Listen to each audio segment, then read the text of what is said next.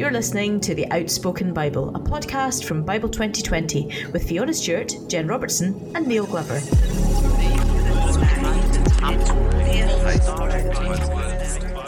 Welcome to the Outspoken Bible. You are joining us. I'm Fiona Stewart, and once again, I'm with Neil Glover. Hello, Neil. Hello, Fiona. Nice to see you. Uh, nice to see you. And Jen Robertson. Hello, Jen. Hi, Fiona.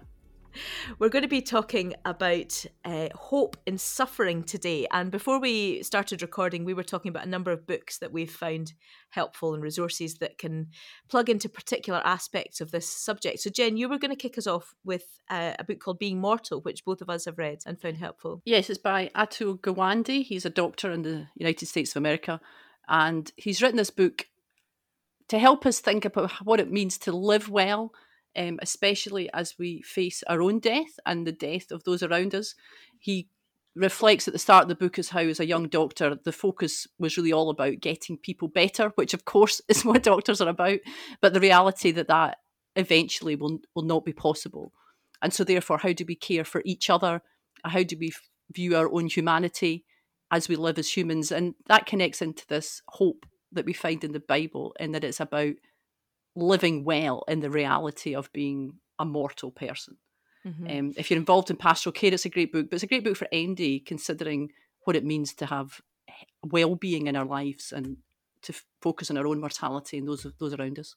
Yeah, yeah, no, that's that's really really helpful. Um, so that's not written from a Christian perspective, but is fairly practical, isn't it? In I, I would say it's spiritual. Um, mm-hmm. Atula is a Hindu uh, background and there is a spiritual dimension to it, but it's not a Christian book. No. Mm-hmm, mm-hmm. And uh, in terms of youth ministry, you were also talking about a book by Mark. Yaconelli? Yeah, uh, contemplative youth ministry. If you're involved in youth ministry or any kind of ministry, actually, uh, and you haven't read this book, it's not it's not a new book. It's probably um, I don't know, a couple of decades old. Um, it's just a rethinking on what we do with young people and uh, and leaders that it's about being together and about being closer to Jesus. So that sounds really basic, but sometimes we're so focused on what we do and how we do it that we forget it's about a relationship with God mm-hmm. and with each other. And actually, hope in the Bible is really all about that waiting uh, to be with God and to see God and to have His presence in our lives. And that sounds like that's going to be something that's quite helpful currently for people who are trying to work out how to do youth work and youth ministry in a more distant way. So some of the traditional mm-hmm. activities you would do yeah. Are not on not available anymore, are they? So Yes, and I mean he talks a lot about what it really means to be with people, and I, I wonder, you know, with social distancing and stuff, I'm sure there's, you know, maybe going for a walk with one young person at a distance might be more meaningful than feeling that we've lost the youth group.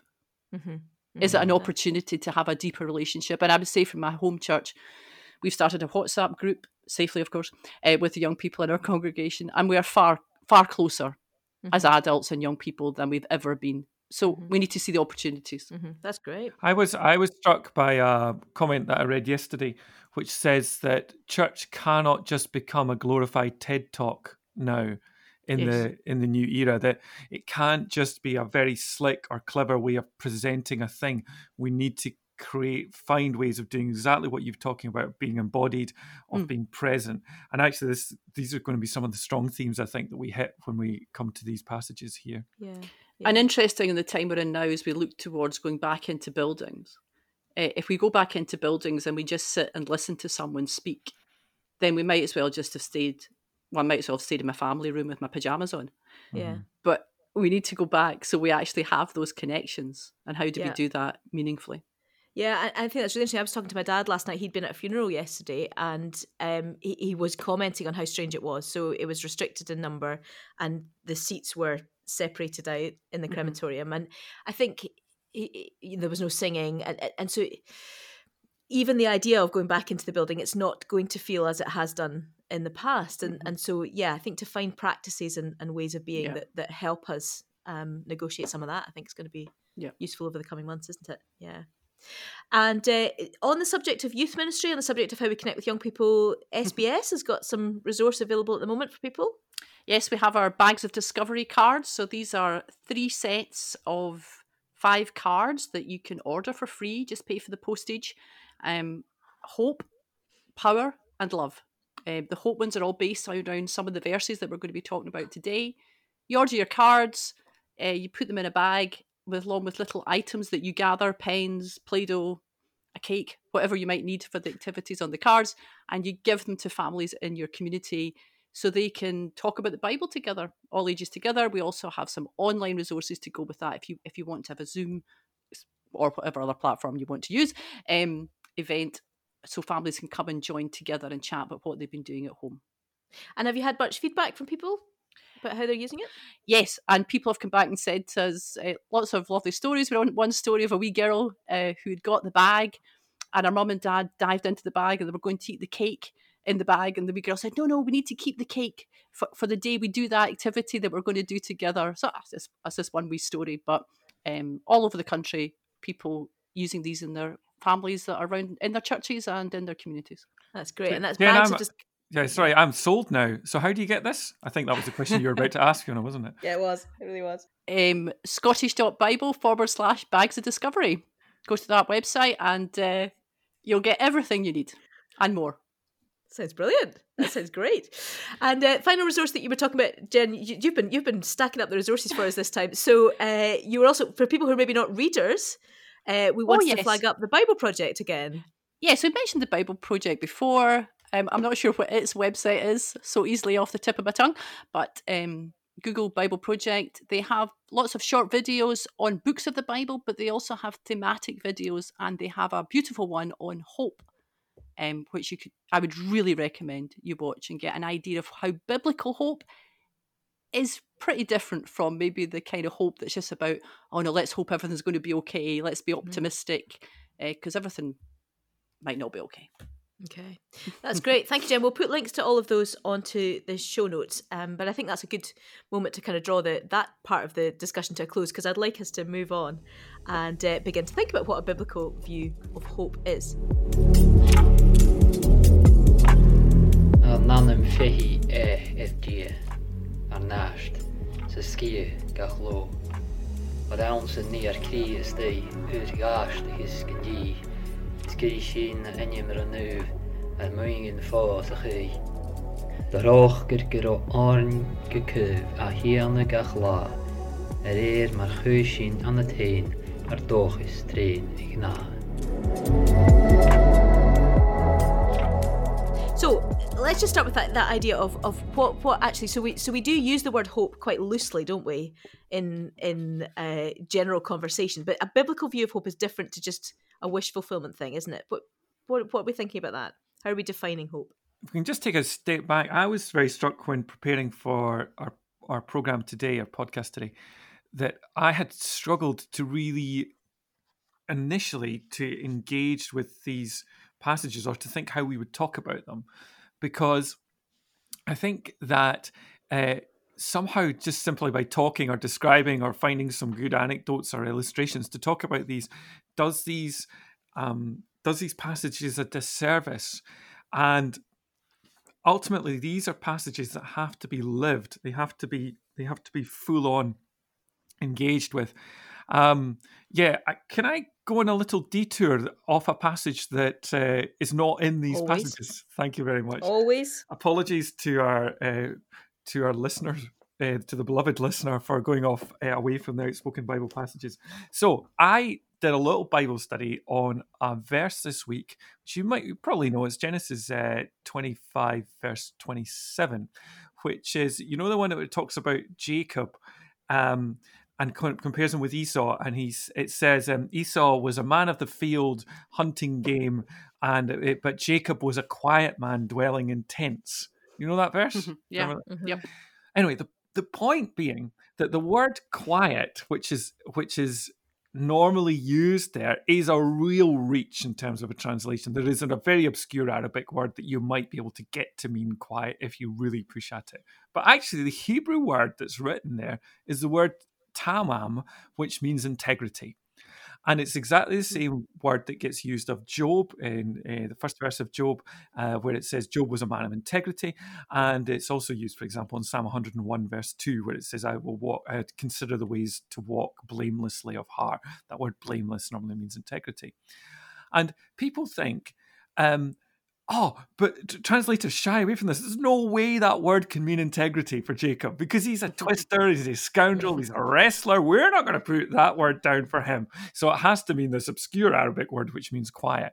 And I actually want to think, no, the Bible knows what it's doing at this point. Integrity in Jacob's sense, for all the problems with his personality, is he is someone who is prepared to dive in and grab at life and to throw himself into the very existence and call to be human.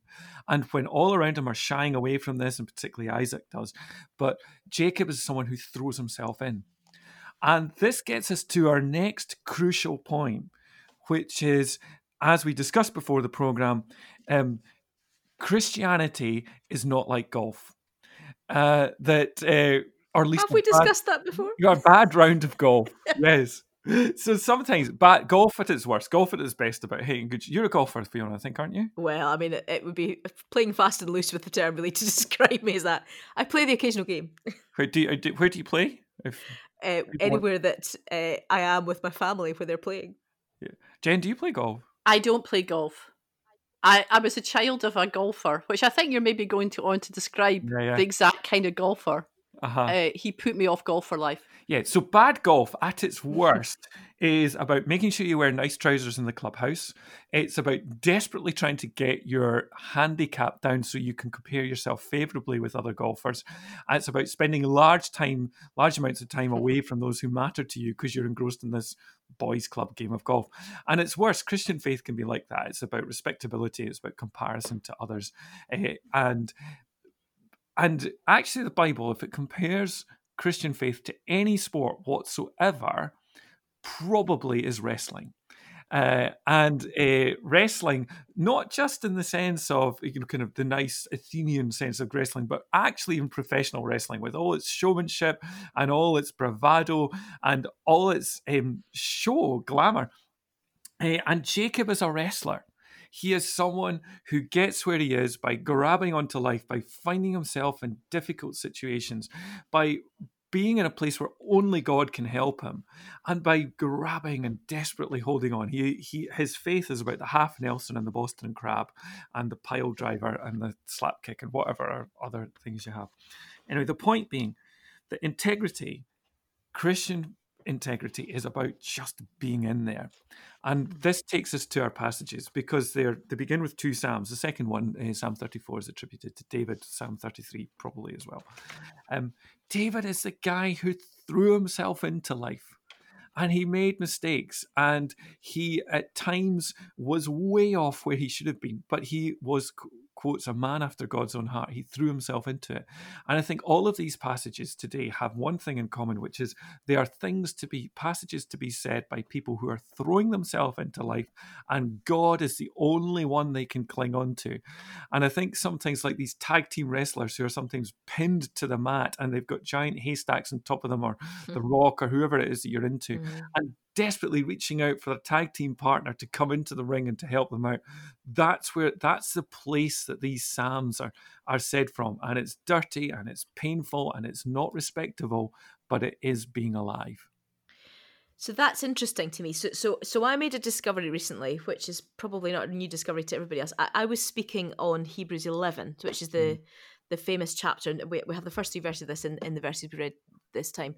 Um, and Hebrews 11 talks a lot about the heroes of faith, and so it's mm. taken often in isolation. I think Hebrews mm. 11, and you know, you have this list of of uh, characters that you look at.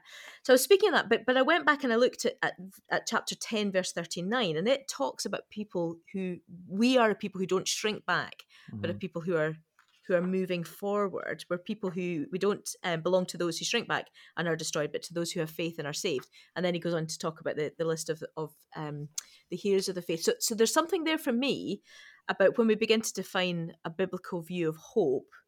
There is something about shrinking back and moving forward, and that, that's what you're talking about with Jacob and David, isn't it? That that what sets them apart is their faith to be able to to to take that leap forward and not be those who would shrink back. Yes, and and into an unknown future.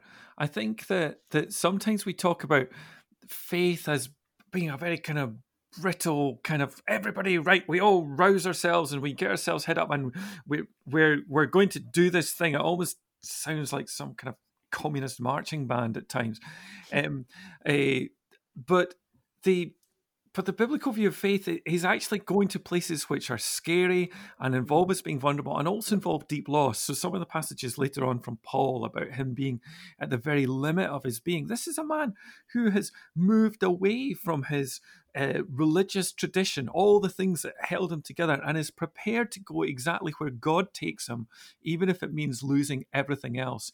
There's a real fragility in this kind of hopefulness. It's not a kind of brittle, I've just got to keep telling myself to be positive here. So hope, so hope and faith. There's, there's, because that's where I get a bit confused about about untangling what's faith and what's hope. Hope is about the certainty, isn't it? It's about the movement of faith towards something. I think. And I think the thing that struck me, especially in the Old Testament verses that we read, is that hope is about waiting. And if you watch that Bible Project mm-hmm. video, that that also talks about the use of the words in Hebrew are about a waiting and a, a waiting for an event, like the farmer who's waiting for the mm. vines to ripen to get the wine, or but also this waiting for a person. It's based in a relationship, waiting for God Whereas optimistic hope is just the sort of vague longing that I might it might be okay and I hope it will be okay. But well, that's you end up using the same word again. But it comes it comes from within the self, I think, that kind of that kind of optimism, doesn't yeah. it? If I can just give myself a good talking to, yeah. Mm-hmm. then yeah. I'll be optimistic enough. But this and I think waiting is really important. And I think what we've talked about, you know, that throwing yourself into life and moving on and and living as just getting on with it is got to be in the waiting. You know, we can see lots of people around about us and ourselves at times where we wait really badly. You know, mm-hmm. if you if you don't learn how to wait, even in simple things like a queue, life is going to be really rubbish. You know, so if you're mm-hmm. just huffing and puffing, oh, because I had to wait, and why am I sitting in this Virgin call? This is irrelevant to me now. Why am I waiting in this Virgin Media media call and nobody's speaking to me? But learning to wait when life isn't moving on or the things aren't happening you know so you know waiting for an appointment waiting for a baby waiting for death uh, waiting for something to do waiting for the holiday waiting for the great time to come mm-hmm. if we i think this hope is about living well in the waiting times. I once had a really good line manager. I still have a good line manager, I better say that. But in the past, I had a very good line manager called Rosie. You know her, Fiona. Mm-hmm. And she, she was, I was late one day, and she'd been waiting for me. And I said, "I'm so sorry for leaving you waiting." And she said, "Waiting's not a problem, Jen. There's always something to do." I know, and that that good use of waiting. I'm not quite sure if I've worked this all out, but I I think that's really helped me understand this hope that we get on with it while we're waiting for the fulfillment of what God is going to do in our lives or in the world and I wonder, I, I do want because I have a question about whether we jump too quickly to mm. hope. If we're mm. if we're too quick to, you know, to, to take the verse from Psalm thirty four that says, "I sought the Lord and He answered me; He delivered me from all my fears." We're, mm. too quick to want the Lord to deliver us. But I wonder if there's something at the moment about some of the the earthly hopes that that we live with have actually been taken away. So, in a very kind of trivial example, I, am not going on my holiday that I had planned to go, and you know that that becomes something you hope for in the year. That oh, I'm looking forward to that. I've, I've got faith that's going to happen. I think when some of those earthly things are stripped away, there's there's something exposed for us, isn't it, about where our real hope as believers mm. actually does lie. That's picked up in the Romans five verse, where mm-hmm. hope is the, is at the end of the series. So you've got, and we rejoice in our sufferings knowing that suffering produces endurance and endurance produces character and character produces hope. Hope's at the end there. It's not the mm-hmm. thing you immediately jump to. Um, mm-hmm. The the um and going to the the the the Isaiah passage as well, Isaiah forty, comfort, comfort, all my people. Mm. That's crucial. That's Isaiah forty. It's not Isaiah chapter one. Um, Isaiah chapter one to thirty nine, or uh, we've said this before, is about the failure of the urban of the urban project of Jerusalem, of how it, it was planted. Jerusalem means city of peace, and it has become anything but that. It's about this failure. Isaiah forty. Uh, potentially we're going to get into some controversial biblical scholarship here, but potentially was written several hundred years later in the exile, where um, another prophet who took on the spirit of Isaiah and wrote within the character of Isaiah um, after a huge national catastrophe, which was the exile, which happened in between 586 and 589 BCE when Nebuchadnezzar came on and destroyed Jerusalem.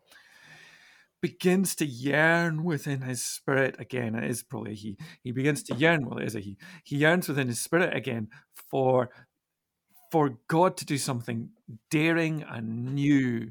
And these words, comfort, comfort, oh my people, is this sudden realization that God can be trusted to bring about newness for people of Israel. And all the politics of the day, all the all any calculus of economy or of military power says no chance, that's not going to happen.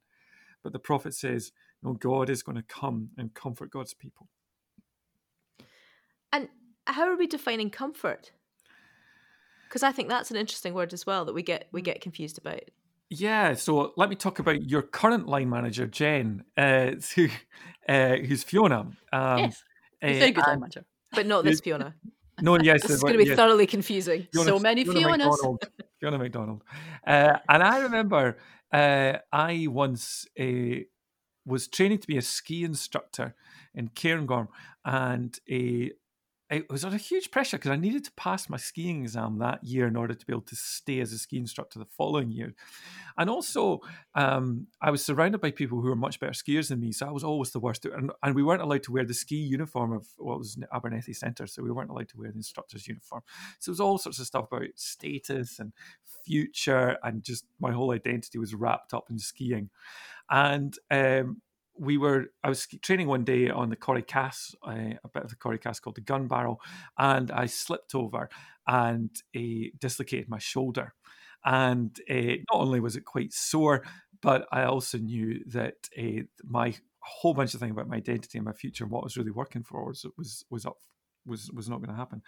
Um, so I spent the next uh, six weeks in a sling, and I remember your boss Fiona, who at that point was working with me, uh, used to come and look after me and and cheer me up, and and there was something about her way of being with me in that situation which gave me strength. Mm. And literally, the, the word comfort mm. uh, comes from Latin, which means cum forte, uh, with strength. Uh, yes. That somehow her strength was able to transmit itself to me to become my strength as well. And I think when mm. Isaiah is saying comfort, what he's saying is the strength of God is being able to transmit and, and move into the strength of a broken, mm. exiled, despairing people. And then that comes up in the Second Corinthians passage about mm-hmm. the comfort we've known. Is that a similar is that a similar word, mm. Neil? Don't spring word searches on me at the time. I don't know. It's Greek and Hebrew. I need to double check. By the, uh, for listeners, by the way, the way you, we do this is you use the Greek translation of the New Testament to find out of the same, or the Old Testament. Sorry, the Septuagint. You try to see if the same words. So I'll do some word searches on that and and see if but, it's. But in in Second Corinthians, when Paul's writing there, he says, you know, the comfort that you've known um, makes you able to comfort other people. And I think that's just what you've described, Neil, isn't it? That I mean, I've known that in my life that when people have comforted me, uh, people who who are also hoping for God and, and all that He brings in our lives, they've come to me and they, I've learnt how to comfort by the comfort they've shown me. It's been very, it's come from God, but it's a, it's a very practical thing. So I have a friend, Lee, I'm very proud to name her. Um, and when my dad died, um, she didn't bring me a lasagna, which would have been lovely, but my freezer was already full of lasagnas. She brought me a bag of M&S instant food. So I just put it in the fridge and I was able to eat it. And she taught me, you know, to think practically about comfort. It was very comforting at the time, but it also changed how I comforted people. And another mm-hmm. friend, Karen, at the same time, who's a psychiatrist, uh, came to me just after my dad died. And I thought two weeks after my dad died, I'd be fine to um, lead a resident, residential event of 50 young people and a team of 30 people. And Karen said to me, Jen, you can't do that, and you're not going to do it. And, and that comfort that was very direct and quite harsh, really, and needed to be said, taught me that sometimes in comfort, you need to tell people things that they can't see because they're in the midst of so much pain and suffering. But it, it just the, the practical nature of experiencing comfort makes you able to comfort well. And that takes a lifetime, doesn't it?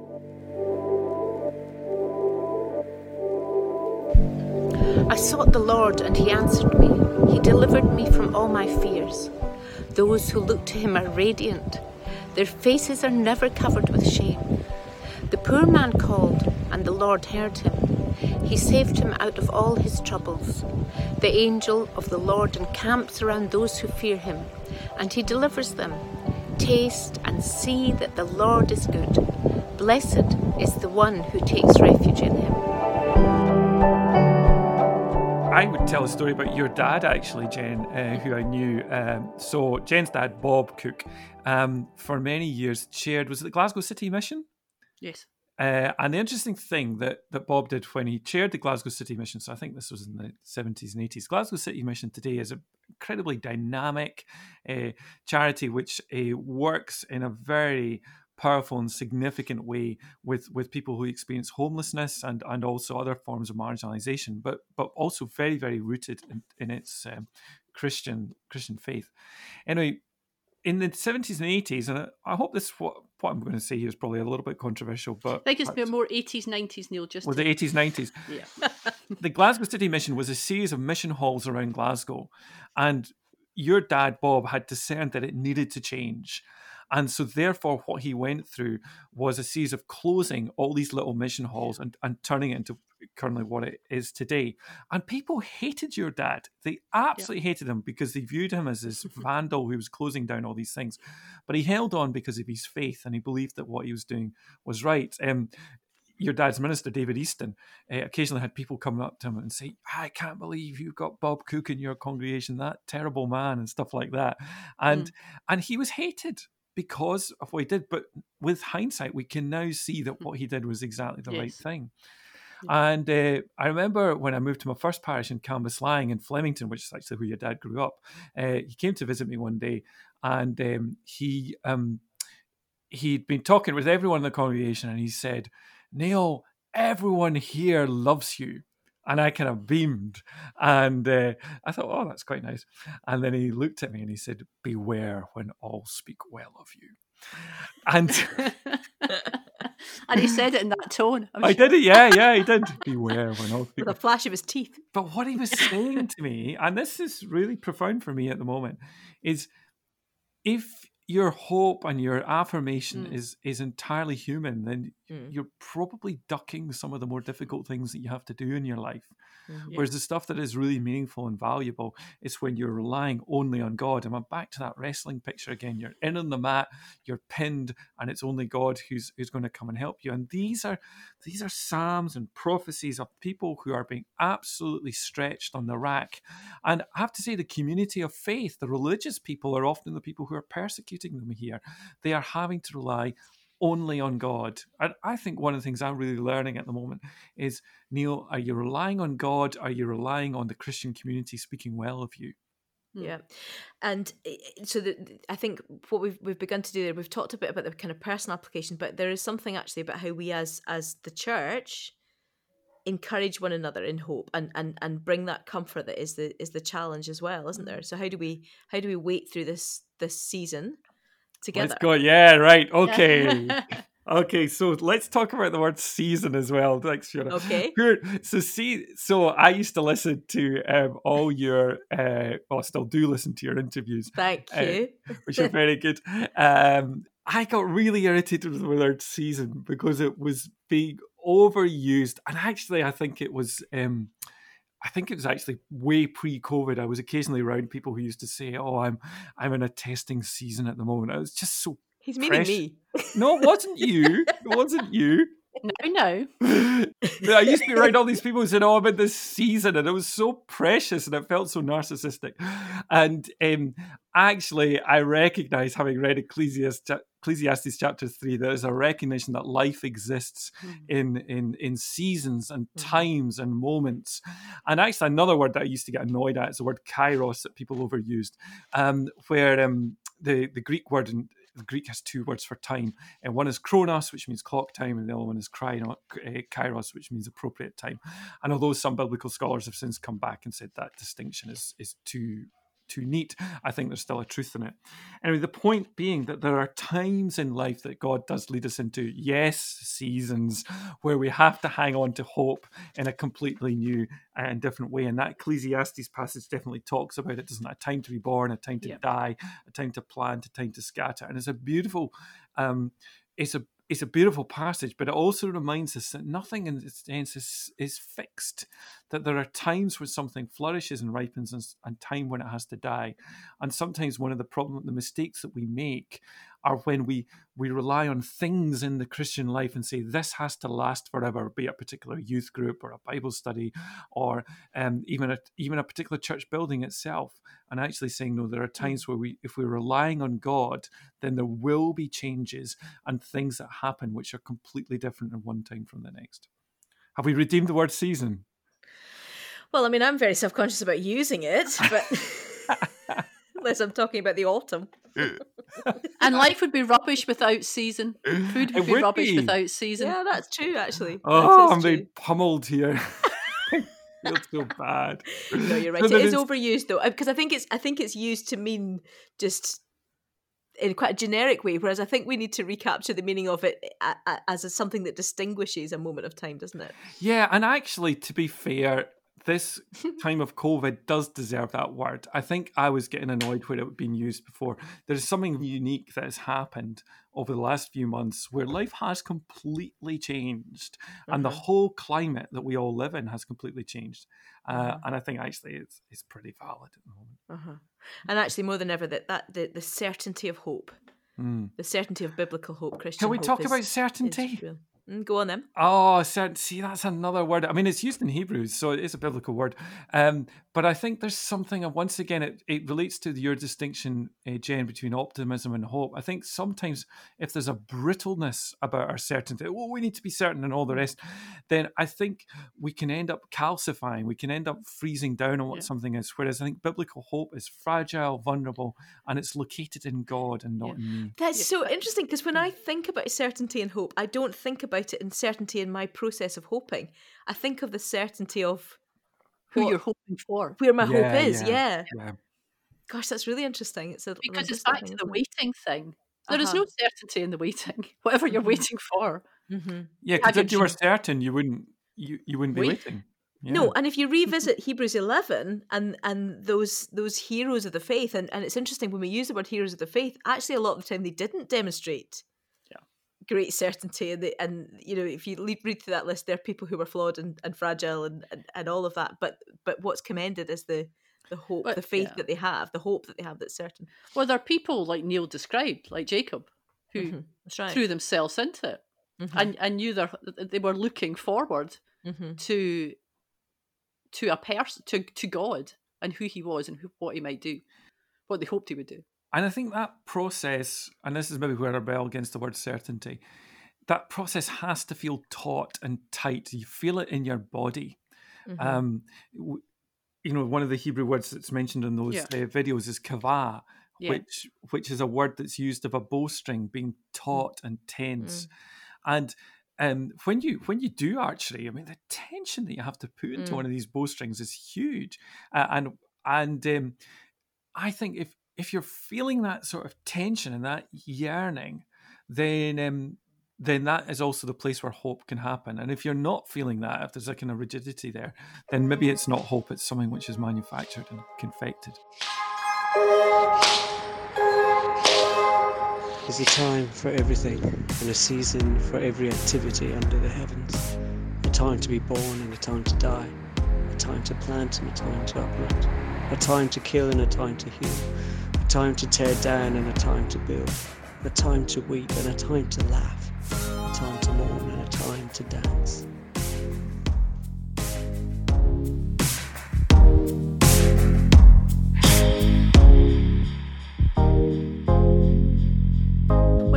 To draw things to a close. I mean, Neil, you've covered most of the outdoor activities in our conversation today, so thank I you for nearly, that. yeah. I nearly had a running story there. I'll maybe save it for my final thought. Do you, well, that, um, that was what I was going to lead to. Was do you have a final thought, a takeaway um, from from reading those verses? So, Jen, why don't you kick us off? I think there's something I, I don't know. I didn't really think about this when I was preparing for the podcast, but there is something about waiting in hope, which is what it says in Psalm 33, that is about living life to the full. And obviously, Jesus said that's what he wanted for us. And Jacob was living life to the full.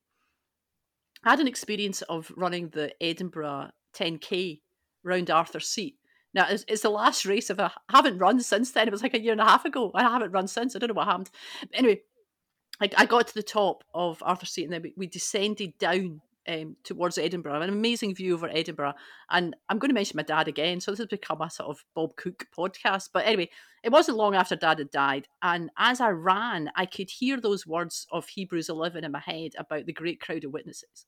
And I had an it was a, I, I don't cry very much, but as I ran, I was weeping partly for my dad and him, the encouragement he'd always given me, you know, to keep on going, throw yourself into life, do it, with God, with God ahead of you. I must say, God sort of took over from golf. I think that's probably important to say about my dad mm. when he became a Christian.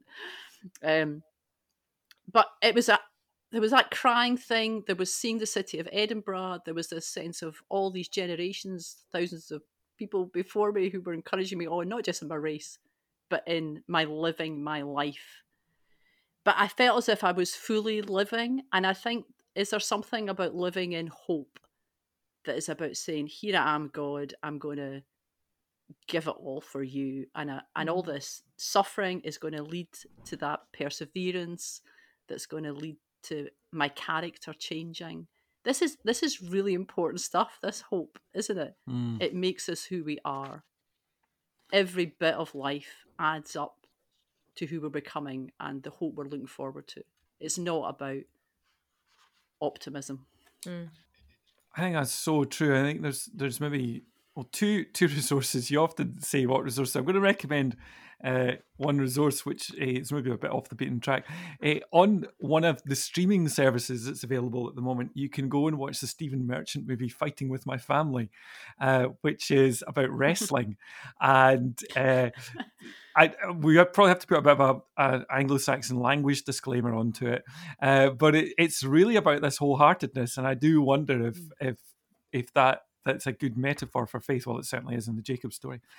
The other th- thing, the other story that, that that strikes me with this one, and you can't get away from it really, is um, Martin Luther King's uh, speech, "I Have a Dream," which is about mm. rooted in, in deep and grounded hope. And the interesting thing about when uh, Martin Luther King gave that speech, it was on the March to Washington, which is this huge rally um, for civil rights that happened in the 1960s. And he, originally, Martin Luther King wasn't going to be wasn't going to include that section on his speech. The "Have I, I Have a Dream" part. Him um, his chief uh, kind of speechwriter had decided that although he'd said it in previous occasions, it was going to be too trite. It was going to come across as too cliched. Um, but he was halfway through his speech, or coming towards the end of his speech, when a, a, gospel singer, Mahalia Jackson, shouted from 50 yards away, I think, Tell them about your dream, Martin. Tell them about your dream. And there was something at, at that point that what Martin Luther King was able to do was connect his deep, faithful hope. And we need to remember Martin Luther King was a flawed character. He, Mm. So let's he's like Jacob. He's flawed, but he is deeply connected to biblical prophetic hope and he connects that to words which might have been another setting a trite and he said you know i i have a dream i i have a I have a dream that one day on the red hills of Georgia, the sons of former slaves, the sons of former slave owners will be able to sit together down at the table of brotherhood. And I have a dream that one day in the state of Mississippi, a state sweltering with the heat of injustice, sweltering with the heat of oppression, will be transformed into an oasis of freedom and justice. And he carries on. What he does is he connects words to something very deep within his soul. Mm-hmm. And I think one of the things, actually, even recording this podcast has helped me do today is connect words which, when I first came to them as we were studying them, felt a little bit distant, or to connect them to my life and to deep within our mm. soul. Mm-hmm. And I, I hope that when people are listening to this podcast or reading those words that the Holy Spirit gives us gift of connecting these ancient words to mm-hmm. the deepest hopes and desires of our body, our heart, and our soul. Mm. Mm. That's really helpful. Really helpful. Um, I, I, suppose in terms of my takeaway from this, I, I'm going to pull it right back to something entirely different on one level, in that I think that comfort that we've just spoken is is is and that pushing forward is is really great. But verses that we didn't touch on in our discussion were the, were the ones from Zephaniah three. Oh yeah. Which yeah. yeah, on that day they will say to Jerusalem, "Do not fear Zion. Do not let your hands hang limp.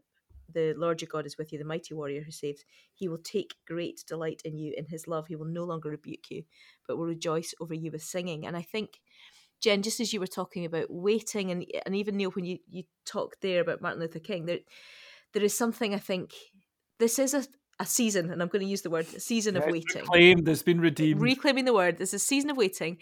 But one of the things that, for me personally, I'm, I'm really experiencing God's presence in that that he rejoices over me with singing in in mm. the midst of the the toughest of of situations. And my my experience has not been particularly suffering in the in the you know in the context of global suffering. It's not been huge but in that point of waiting there there has been for me i think a new experience of the presence of god with me in that. So i i think my takeaway is yes it's the, the comfort and the cry to, to go forward but there's also the comfort of knowing that within that waiting season he's there he's there with me yeah. and he delights in me and that you know maybe that's helpful for some people to hear today who are who are maybe not feeling like taking a leap of faith right now but they're they're still sitting in that place of of mm. waiting to see what what lies ahead thank you so much once again thank you and uh, look forward to speaking next time. Thanks to Alistair and, uh, as well, who we can all see. So thank you once again, and join us next time when we'll be talking about the Book of Ruth. Lots of exciting resources will be available um, from SBS uh, during the month of August around the Book of Ruth, and we'll be chatting a bit further about about that redemptive story next time.